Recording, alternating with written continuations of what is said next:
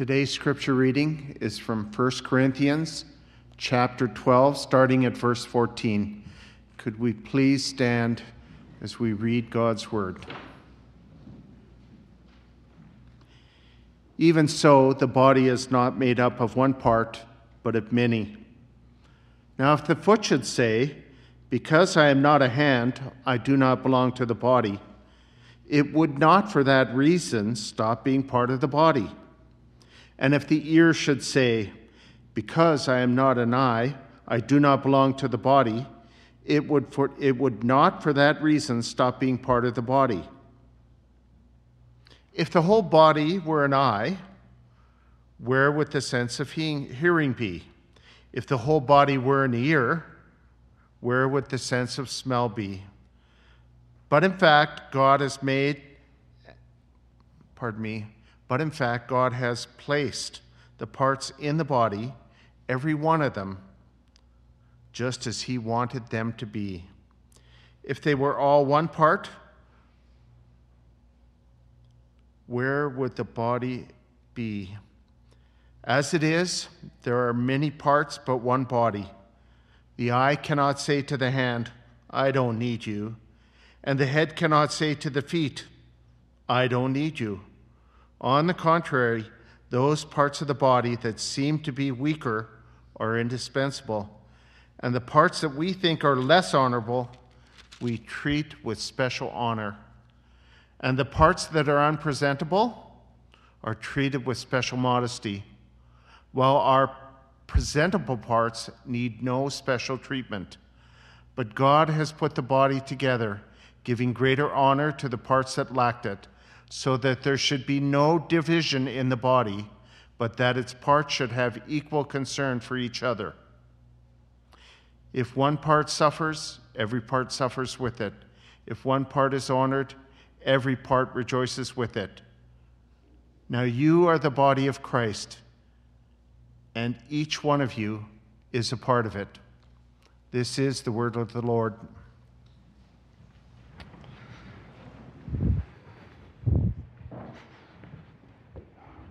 I do want to thank you for uh, participating with us over the last number of weeks and months as we, through the search committee and through the elders, have been seeking that God would lead us to an associate pastor to join our pastoral team. Ryan and Natalie are here joining us today. They've been here all weekend at various functions uh, for our folks to get to know them. And so I'm grateful to have Pastor Ryan come and share God's word with us this morning. Can I, is it okay to redecorate a little bit? Okay.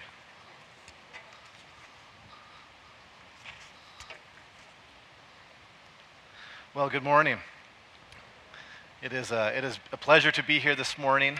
It, is, uh, it has been a good couple of days to be able to share with, uh, with you as a church uh, starting on Thursday. And actually, I was here for a, Alberta Baptist Association pastors gathering Thursday morning, and so I was able to, to be here and, and uh, meet Maria and, and, uh, and just be present here in the church and, and then meet with some other pastors uh, from across the ABA family. And that's kind of my, that's some of my nine-year background is I, I, I, my wife and I, we are from Lethbridge. Uh, we've spent the last nine years there serving at a Baptist church there at Park Meadows Baptist Church.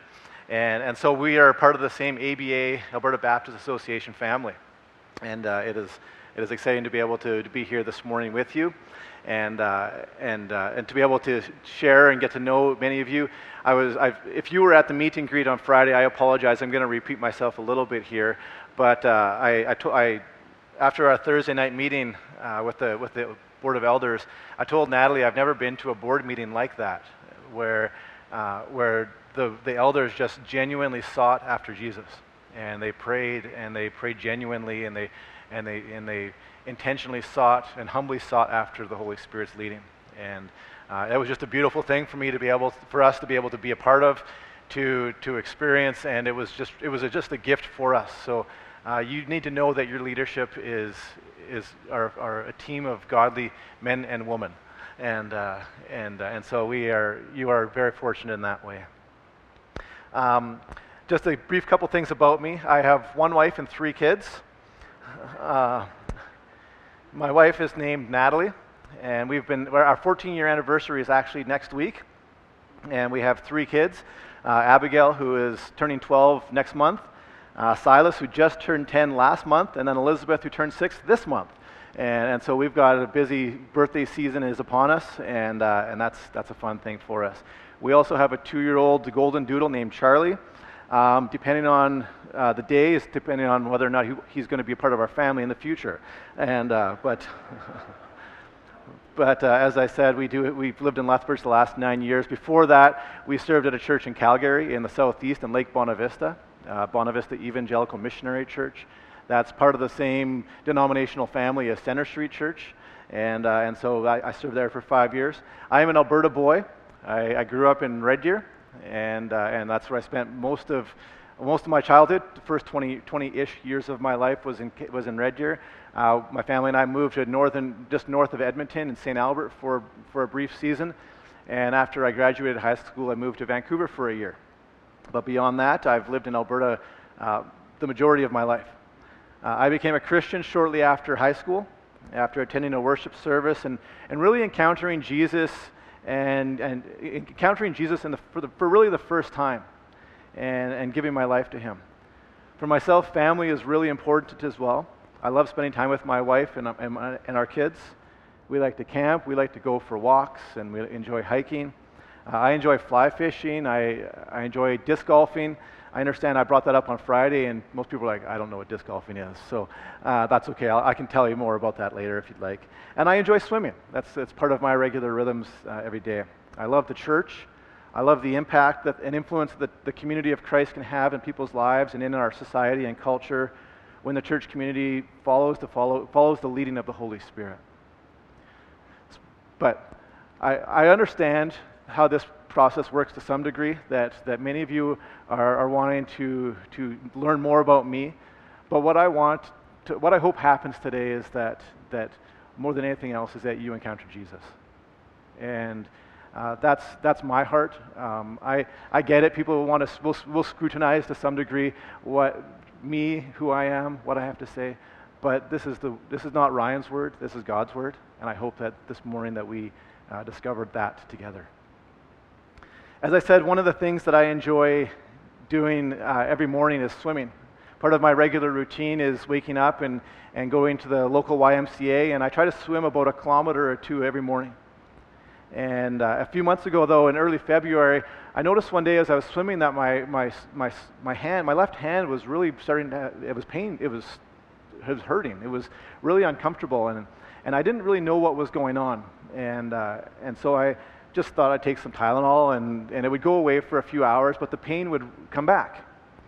And, and so I just continued to kind of just swim through it. And, but it was interesting how, uh, in the midst of that discomfort, that it was starting to impact some of the, some of the regular day to day activities of my life. And so I went to the doctors, and, and she took x rays, and I thought maybe I had tweaked it, uh, you know, walking the dog or something, and had done something to, to, to create you know, some sort of pain in my wrist. And, and she took x rays and decided that, you know, there's nothing broken. And she said, you know what, I think it's just tendonitis. Okay, good, I can handle that. It wasn't anything too, too, um, too debilitating in that sense.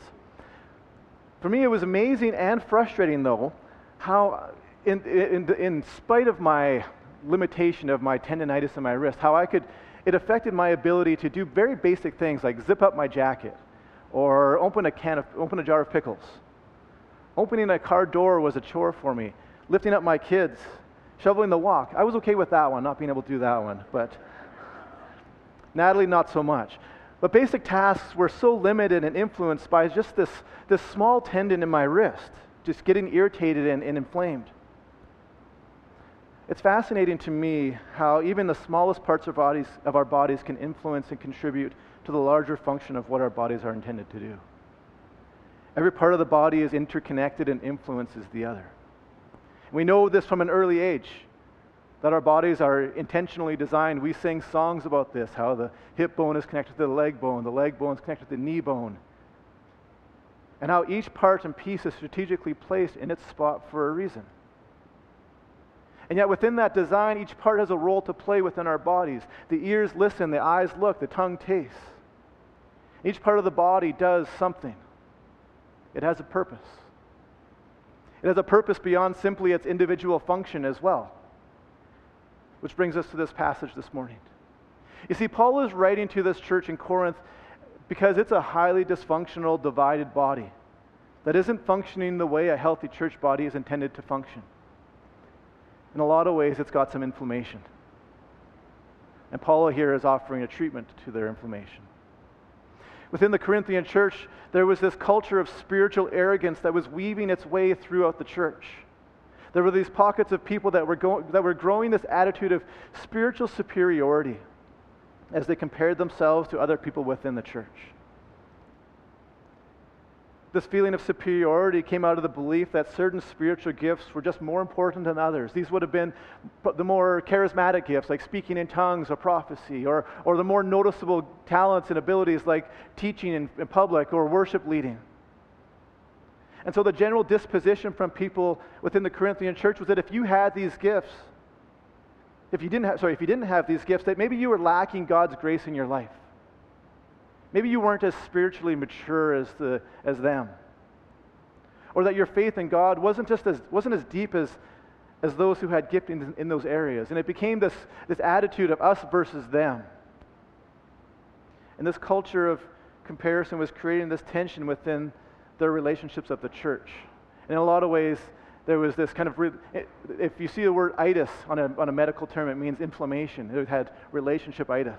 There was an inflammation of the relationships comparison would have, would have just been a, would actually have been a very normal part of the Corinthian culture, though. Coming from this culture where people from around the globe would travel to Greece and, and meet in Corinth and they would share their philosophical ideas, they would teach and they would explore their, their, their new thinking, their new thoughts, and their new ideas, and they would discuss and they would debate and they would critique each other. And they would wrestle through these ideas. And as these great minds would come and gather and congregate, these teachings and, and, and debate these teachings and, and declare their new thoughts on life, the, the people around would, would gather and listen and, and, and determine whether what they're saying and compare one another's thoughts and opinions on different ideas and concepts of life and, and, and, and meaning. And, and these people would come and they would develop and they would critique them and say, you know, I'm going to follow this person or I'm going to follow this person. And there was this culture of comparison. I was, they, would weigh, they would weigh their ideas against one person over another. The Corinthian church was not much different, actually. They compared themselves to each other. And as Paul plants this church in Corinth, and he's, as he leaves, and, and the, the next leader of the church, Apollos, comes, the, the, Corinthian church does the exact same thing. Now they're comparing what Paul just taught to what now Apollos is teaching, and they say, you know, we want to be, we want to, we wish, we want to follow Apollos' teaching. Others are saying we want to follow Paul's teaching. Paul's heart is just saying, just follow Jesus' teaching. But not only was this comparison culture present and very active within Corinth and in the Corinthian church, but this was just part of the Roman DNA. This was just a common position along the, throughout the Roman Empire, where Roman imperialism was all about intimidation and power and control over others, trying to impose their values and over others by essentially just being a bully and saying and comparing and saying, our way is just better. We are better. And so, this culture of comparison created this, this cancer to the relationships that God had placed in each other's lives. You see, comparison, it ruins intimacy, it creates resentment, it minimizes closeness, and ultimately, it confuses where our value, worth, and significance actually comes from. Comparison tells us that we are the product of our own efforts, and everything we have is because of things that we have done or think that we deserve. Paul's response to the cultural tension, specifically within the Corinthian church, though, is to call them to focus on a standard that's unchanging, a standard that's worthy of comparison, a standard that focuses on Jesus. See, Paul understood that when God gets the credit for what we do and what we have, it doesn't matter who or, who or what our gifts are. Our perspective shifts from our circumstances and our reality to the creator of our reality. Jesus. Let me say that again. Paul understood that when God gets the credit for what we do or what gifts you and I have. It doesn't matter what our gifts are because our perspective shifts from our circumstances and from our reality to the bringer of that reality in Jesus Christ. Paul's response to the brokenness within the Corinthian church is to point to the is to point the church to the only thing that will make them whole and function the way that Jesus created them to be. And he uses some of this philosophical language. He uses some of the, the, langu- the, some of the reasoning that, that, that would have been very familiar within the Corinthian culture at that time. And, and, he, and so he starts in verse 14. It says, The body is not made up of one part, but of many. Now, if the foot should say, Because I'm not a hand, I do not belong to the body, it would not for that reason stop being part of the body. And if the ear should say, Because I'm not an eye, I do not belong to the body, it would not for that reason stop being part of the body. If the whole body were an, were an eye, where would the sense of hearing be? If the whole body were an ear, where, where would the sense of smell be? Paul is calling the Corinthian church to, to give up this feeling of spiritual superiority to break the pattern, the rhythm, the pattern of, of comparison into a new life rooted in love, putting others ahead of themselves and a power that comes from the Holy Spirit. And just like our physical bodies, the body of Christ is interconnected and influenced by each other. But when we compare ourselves to one another, to each other, we begin to individualize the church and we amputate and deconstruct each part from the rest of the body. And that was never the intention of God's community. The body of Christ was always, always intended to be connected and contribute to God's kingdom mission to seek and save the lost. Paul reminds the Corinthian church that the body of Christ is, is valuable and important, and that we all contribute to the function of the whole, that we are better together. Paul continues in verse 18 and says, God has placed the parts in the body, every one of them, just as he wanted them to be. Now, the Greek word that Paul uses here when he says he wanted them to be, the word wanted, the Greek word there is thelos. It just simply means that God, that not only does God desire us for us to have the gifts and abilities, the talents that we have, but that he delights in us using them that, his, that he takes pleasure in the things, in us using the things that he created us to do and to be. God delights in, in us living out who he created us to be.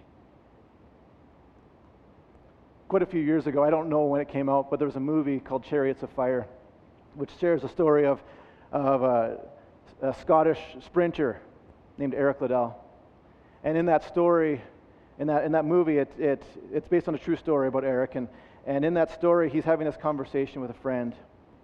And she's asking him about what his, why he continues to run when, when he knows that God has called him to China to be a missionary. And there's this beautiful line in this movie where he says, I believe God made me for a purpose, but he also made me fast. And when I run, I feel his pleasure. I think one of, the, one of the points that Paul is making here is that when we use our strengths, when we use our abilities, when we use our gifts, when we use, when we use those things, that we can feel God's pleasure as we do it. God delights in us using our strengths for His purposes. So rather than look at the things that we don't have, know that God delights in your faithfulness to use the gifts and abilities that you do have. When we, cho- when we choose to focus on what we do have and what you can offer to the broader community, our lives actually become these divine instruments for God's kingdom and His purposes on this earth. Everything you have to offer the body of Christ has been given specifically to you so that you can contribute to the su- success and mission of spreading the good news of Jesus Christ. In the same way that God has designed the respiratory system, God has orchestrated and designed the body of Christ in that same intentional, deliberate way. You, us, we have a purpose in this body, which means that we need to contribute. You need to contribute. God has placed you in this community to contribute to the larger purposes of this body. It's not age dependent, it's not gender dependent. It's not ethnic, ethnicity or appearance dependent. It's not based on economic status or spiritual maturity or even education. We all are called to contribute to the body of Christ, to the purpose of glorifying God's kingdom. But not only is your contribution to the body of Christ important, but the truth is is that I need you to contribute. The person beside you needs you to contribute. Because we fill each other's gaps. We, we, we complement each other's limitations. None of us can do it all. Our participation to the body of Christ is a communal decision because our gifts were meant to be used in the context of community, not for their, our individual benefit and blessing. As a result, it impacts and influences and blesses the larger body surrounding us. The big toe, for example. This is a small part of the foot, yet it's incredibly impactful to the larger functioning of the body. You know the big toe as you walk is the final point of contact, unless you've got the big middle toe like me? But the big toe is the final point of contact when you walk as you push off. If we can't do that, if that big toe is missing, the consequence is that it begins to atrophy your calf muscles. And as you, as you, as, as, if, if you can no longer push off, eventually what happens is those muscles begin to atrophy. And so instead of wa- walking like we were designed to walk, we start shuffling. And as those calf muscles continue to atrophy, our back muscles weaken. And so suddenly now we're shuffling and we're punched over. Is this the way God designed us to move? No. God designed us to function and move and walk around like we are, like, like He created us and designed us to be.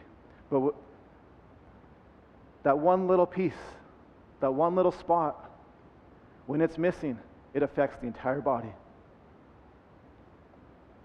How much more do you contribute to the body of Christ than a toe does to our bodies? We need each other. Paul writes in verse 19 if they were all one part, where would the body be? Truth is, is as important as the big toe is, if there's no foot or no calf that it's attached to, it's just a chunk of toe. It would be useless. Paul, I think, acknowledges that there's a different set of giftings and abilities that exist within the church. But what we contribute doesn't make us more important, valuable, or significant than anyone else. What we have or do isn't what gives us value, significance, and worth. That's what comes from Jesus. Paul calls you and I to be a community of people that reflect the character of Christ so that we can accomplish his mission in our lives using the gifts that he has given each of us. Paul continues in verse 27 Now you are the body of Christ, and each one of you is a part of it. The Greek word that we see throughout the New Testament to describe the, the church community is ecclesia. Essentially, that's just the, the word to describe community that reflects Jesus. Christine shared earlier that sometimes when we feel like the Spirit is leading, that sometimes it's really, we're really quick and really, it's really easy for us to disqualify ourselves. I think it's, time, it's, it's, it's easy to look at our shortcomings and say things like, I'm just too busy. I don't know the Bible that well. I don't really know what I'm good at. I'm too old to serve in that ministry. I've done my time. I'm too young to serve in that ministry. The reality is, though, is that we all have a pace that maximizes our effectiveness within the body of Christ. Pace passions, abilities, capacity, experiences. Our pace is the things that God has given each of us uniquely that empowers us and equips us and prepares us to be used within the body of Christ for His glory. Our pace is the things that God has given each of us uniquely that, that allows us to be able to, to, to be used by Him for His glory. It shifts the focus from me and my story onto God and, the, and, our, and our story as, as the church working out our lives together in community. Passions. There are some things that are going to excite you more than others. Those of you that were on the choir, thank you. That's a passion for many of you. Absolutely. Not all of us will share that same passion. That's okay. It's important that we can celebrate the diversity that Christ has created this body to be. Some of you have a deep history or deep love for Christian history and theology. Others have a deep passion to interact and care for people. Many of you have a passion for sports or nature. All beautiful, wonderful, God ordained things, especially football.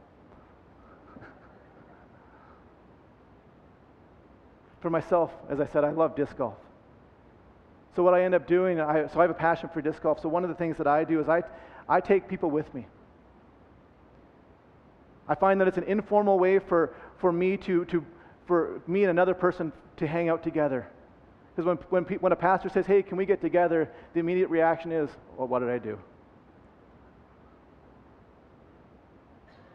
But it's an informal way to build relationships and connect with people, to build, to, to build relationship. If you like food or movies, exercise, prayer, Bible study, you're passionate about those things. What is the thing that you get just excites you? Begin to pray about and look for opportunities to bring Jesus into those things. And as you do that, ask, who can I bring into that as well?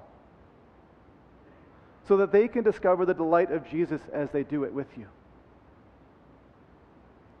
A, abilities. Some of us are going to be more skilled in certain areas than others. Maybe some of you are, are, have the ability to do amazing woodwork or painting or golf. I know for myself that I have zero musical talent. I make the worship experience worse around me, around for everyone else if I, when, I'm, when I'm singing. I also know that some of you would rather get a root canal than be up on this stage speaking. Some of you have a natural ability to create a culture of acceptance that others can't duplicate. We need that. What are the things that you find life giving? Things that you feel the pleasure of God on you. Whatever that is, do more of it.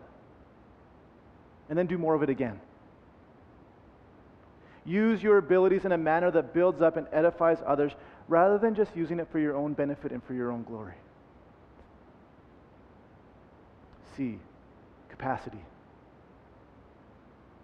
there are some things that you will naturally be able to do that I won't, and vice versa. As an introvert, I know that I am naturally someone who needs to build space into my rhythms of my life to recharge my batteries. I love hanging out with people. I love spending time with people, talking with people. But there's a, there's a period of time where I just need to get, I need to rest. This is just different than someone who's an extrovert, who is outgoing and has the capacity to engage with lots of people for long periods of time. One isn't better than the other. Our capacities are just different. Younger generation, you've got more energy than me. You have that, you use your energy to contribute to the body. You can do things that the older generation can't do. Older generation, you have wisdom and knowledge that the younger generation just doesn't have. I heard you got amen over here.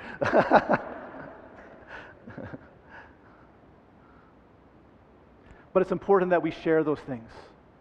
That it can't just be isolated pockets using those and sharing those little pockets of experiences with one another, with select groups. We need to enjoy it and celebrate it together.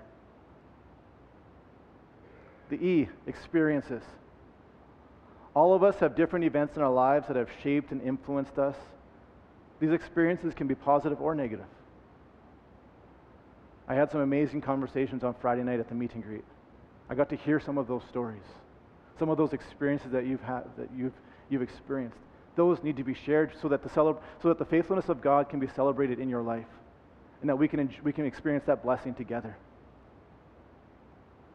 The goal, though, is that with our experiences, it not only helps us, it, it allows us to be able to empathize with other people who are going through the same stuff. We can feel with others and journey alongside of others in the same way that people have journeyed alongside of us, or in the same way we wish someone had journeyed with us.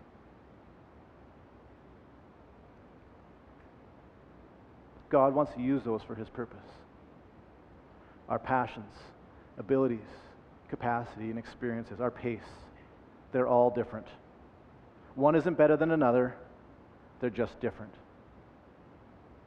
When we say thank you, Jesus, for those things and decide that we will use them for His purpose and His kingdom mission, it aligns ourselves with the heartbeat of Jesus and celebrates the diversity in Christ.